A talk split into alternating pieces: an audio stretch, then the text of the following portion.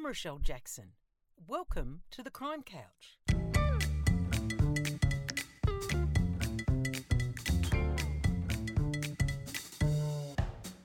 I'm an investigative journalist and true crime author, and I know who's who in the zoo the crims, the cops, and the interesting individuals in between. So get comfy and join me each week on the Crime Couch for a rollicking, intriguing tale. It'll be one heck of a journey.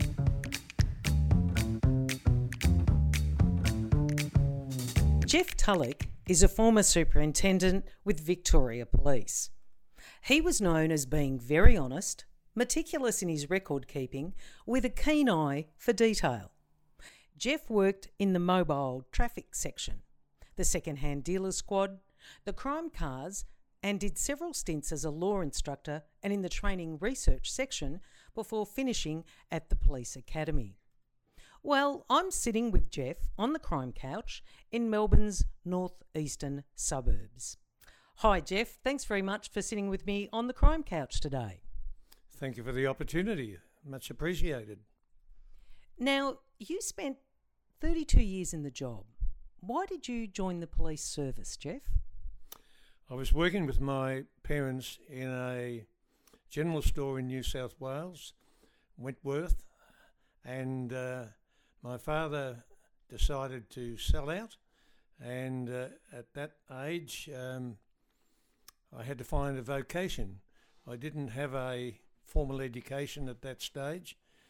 That came later, and uh, along with another few members from uh, that district, I joined, and on the 14th of December 1956.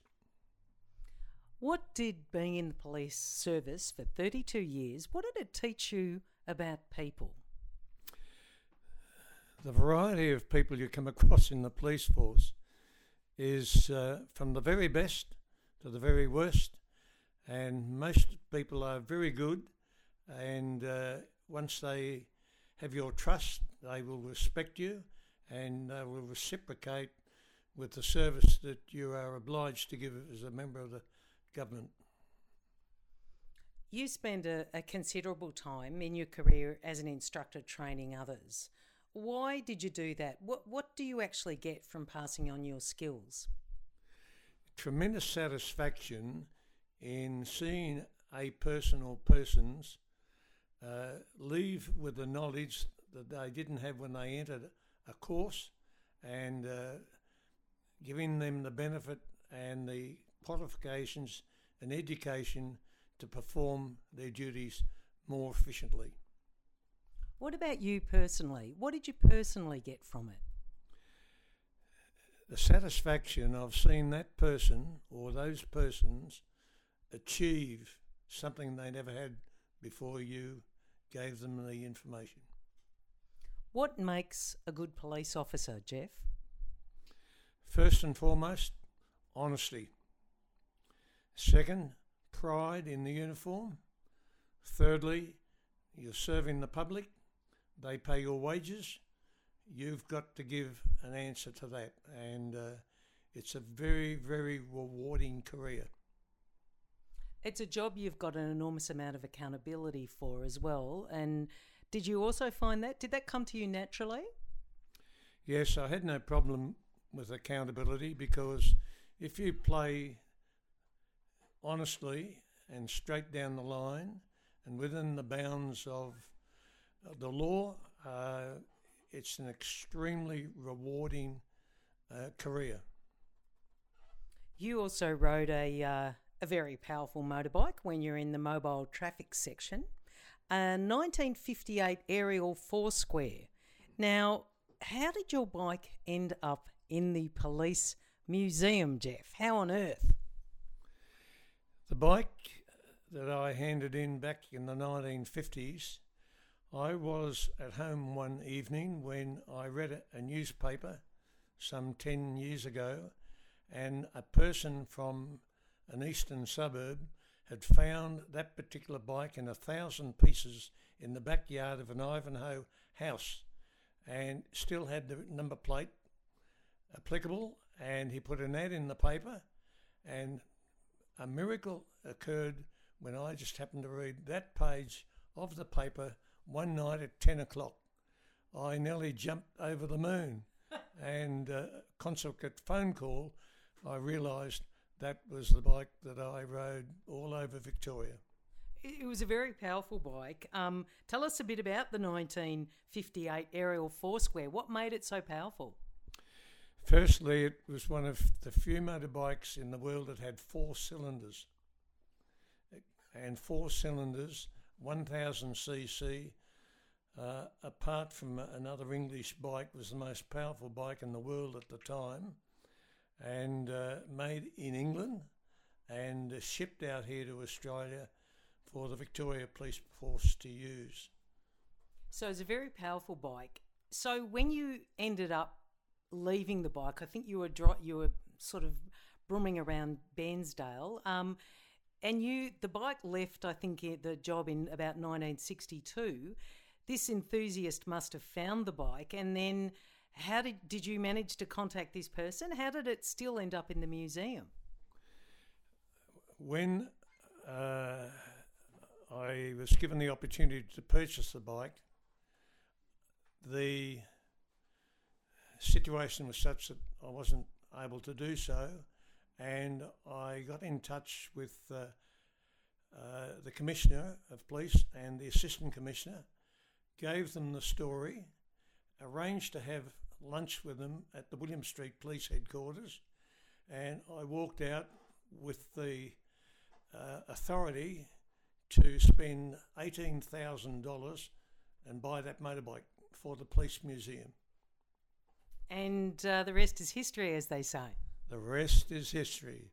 It's almost as it was in my day, a couple of minor modifications, uh, but it is still there with its police siren and saddlebags and uh, as is. And uh, I've managed to get through the police department and the motor registration branch the original number plate CF 107 put back on that bike.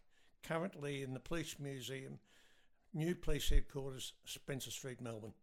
That's extraordinary. It must have been like reuniting with an old friend. Well, gosh, having sat on the saddle of that bike for two years and uh, all over Victoria as far as the New South Wales border, as far as uh, Nowa Nowa, Omeo, uh, all over the Vic- eastern Victoria. Amazing. What a story.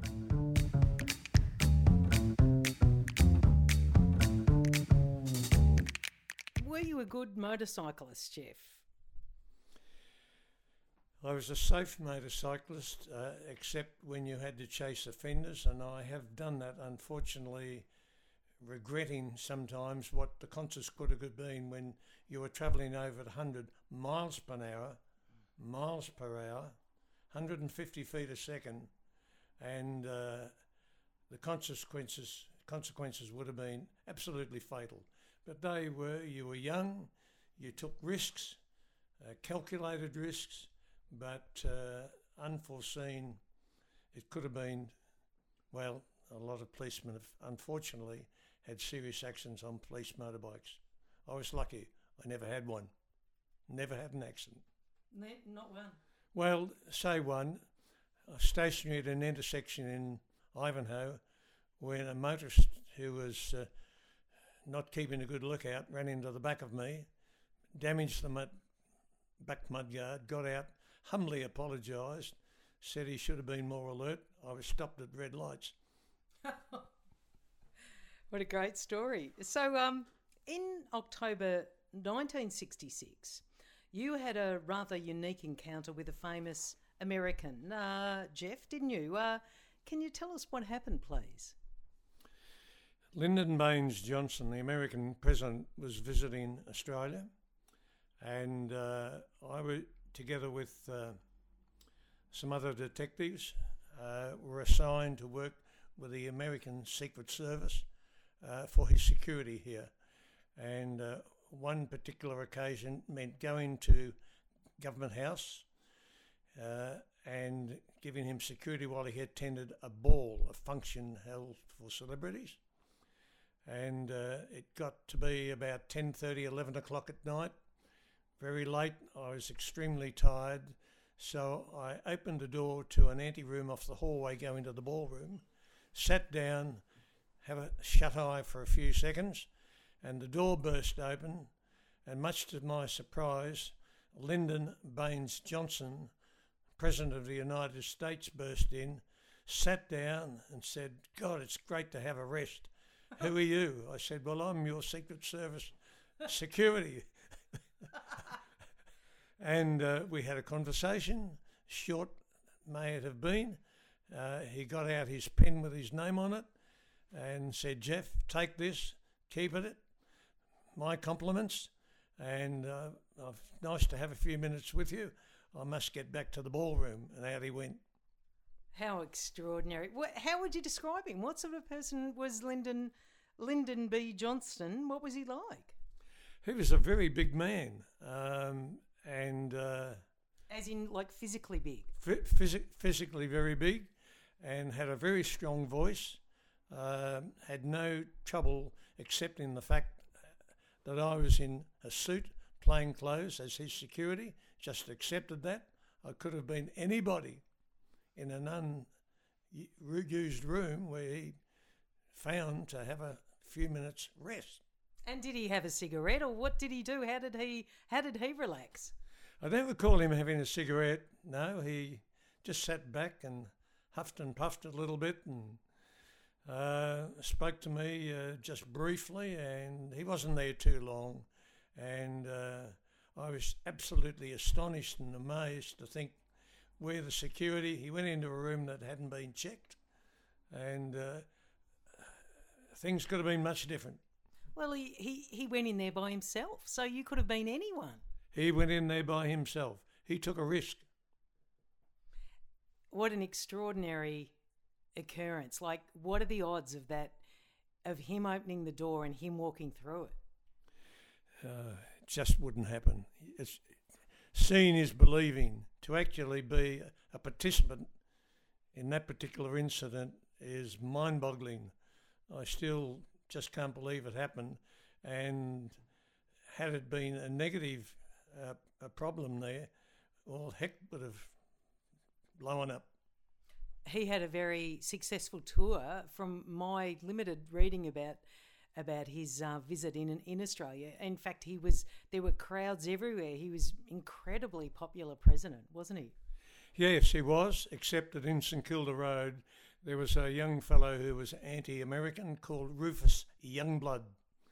Strangely enough, it was a tin of red paint that he threw over the presidential car with President Johnson in it while they were travelling from the city down to Government House.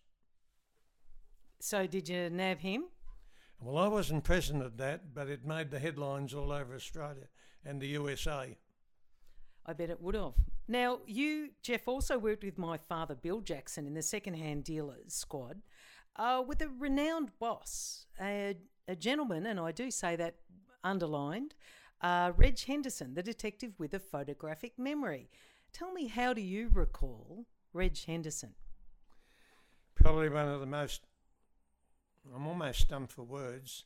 One of the most amazing men I have ever met. And uh, I was lucky enough with Bill Jackson and uh, two or three other boys to be chosen by him personally to go on his small staff in the second-hand dealer squad. And Reg uh, treated us humanely and uh, taught us so much about uh, how he caught criminals from photographs, and I had, naturally enough, the opportunity to be with him on several occasions when, out of the blue, Reg would say to me, Geoff, in that crowd of people, go over and get that man, or go over and get that woman. They're wanted. Some of them from outside Australia. Uh, just astonishing. An amazing man. And when you read his history, uh, he was unique in that he was obviously born with this uh, talent. Most people haven't got it, but Reg had this amazing talent for memorising faces and arresting people from 10, 20 years previously, seeing them in crowded streets, at races, race meetings, at wherever you went. And uh, I've been with Reg, even going home from work one night at the busy Flinders Street, Swanston Street intersection. He said to me outside St Paul's Cathedral, Geoff, see that man dressed as such and such in that crowd of people waiting for a tram? Go and get him. Mm. I went and got the man, brought him back to Reg. What's he wanted for, Reg? Geoff, this man is wanted in New Zealand for serious criminal offences. Uh, and that was one of many occasions I was with Reg when out of the blue he would sight some he'd never met before in crowds of hundreds of people. Unbelievable. He, he sounds like an extraordinary man, and, and I know my father also speaks extremely highly of him, as does anyone I speak to that remembers Reg Henderson.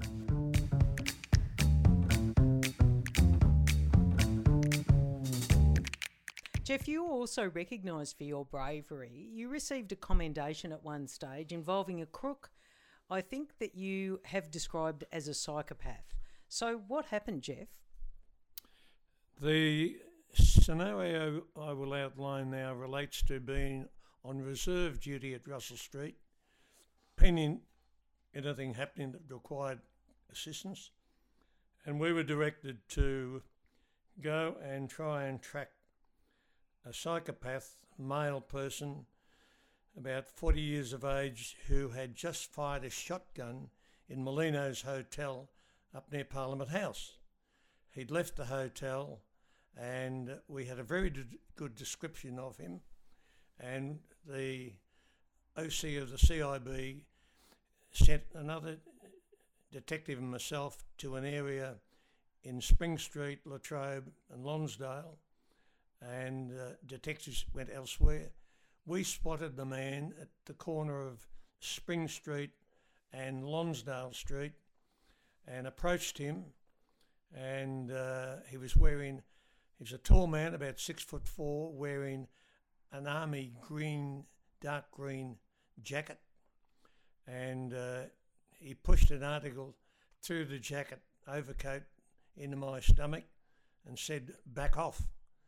Well, he didn't pull the trigger. It turned out to be a sawn off shotgun, the one he had accidentally fired in the hotel a few minutes before, prior to going to murder a doctor, which never happened. So uh, it was just luck that my colleague, the detective, and myself, he didn't pull the trigger, or we we would have been uh, dead and gone. Yep. So as a result, you received a commendation. Is that right for your for your bravery? I believe with that incident. Yes, that uh, occurred. Uh, commendatory award occurred and appeared in the Victoria Police Gazette of November 1965. That uh, Detective Collins and I were both commended for courage and devotion to duty, which led to the arrest of an armed and dangerous offender. Well done, Geoff. Um, you finished as a superintendent at the police academy. In your time in the job, how did police training change? The main change in training uh, physically was the move from the St Kilda Road Police Depot that was historically there since 1836 uh, and they'd bought 50 acres of land at Glen Waverley, and we moved to Glen Waverley into a much more modern structure. The actual delivery of law lectures and training remained basically the same. Um, I did have the opportunity to go to American study training in Los Angeles and Detroit and some country centres. And uh, our training in Victoria uh, is equal to anything in LA, and um, it was probably the efforts of each individual law instructor, how they presented uh, to get the results that were required by the, the department. What do you think today's police members could learn from police veterans like yourself, Geoff? Well, having arrested over 400 criminal offenders and dealt with thousands and thousands of incidents, uh, the true stories are what the recruits like to hear. So they put them into real time, real scenarios, real situations.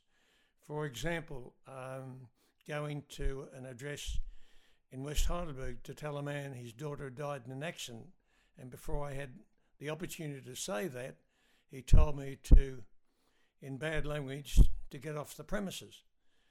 When I managed to tell him the true story, it was come in and have a cup of tea, sit down, and I drove him to the hospital to uh, go through the formalities of his deceased daughter. There's always an enormous difference, isn't there, between the training that you receive at the academy and the real life training, which I don't think any amount of training in an academy can prepare you for. Yes, distinctly different.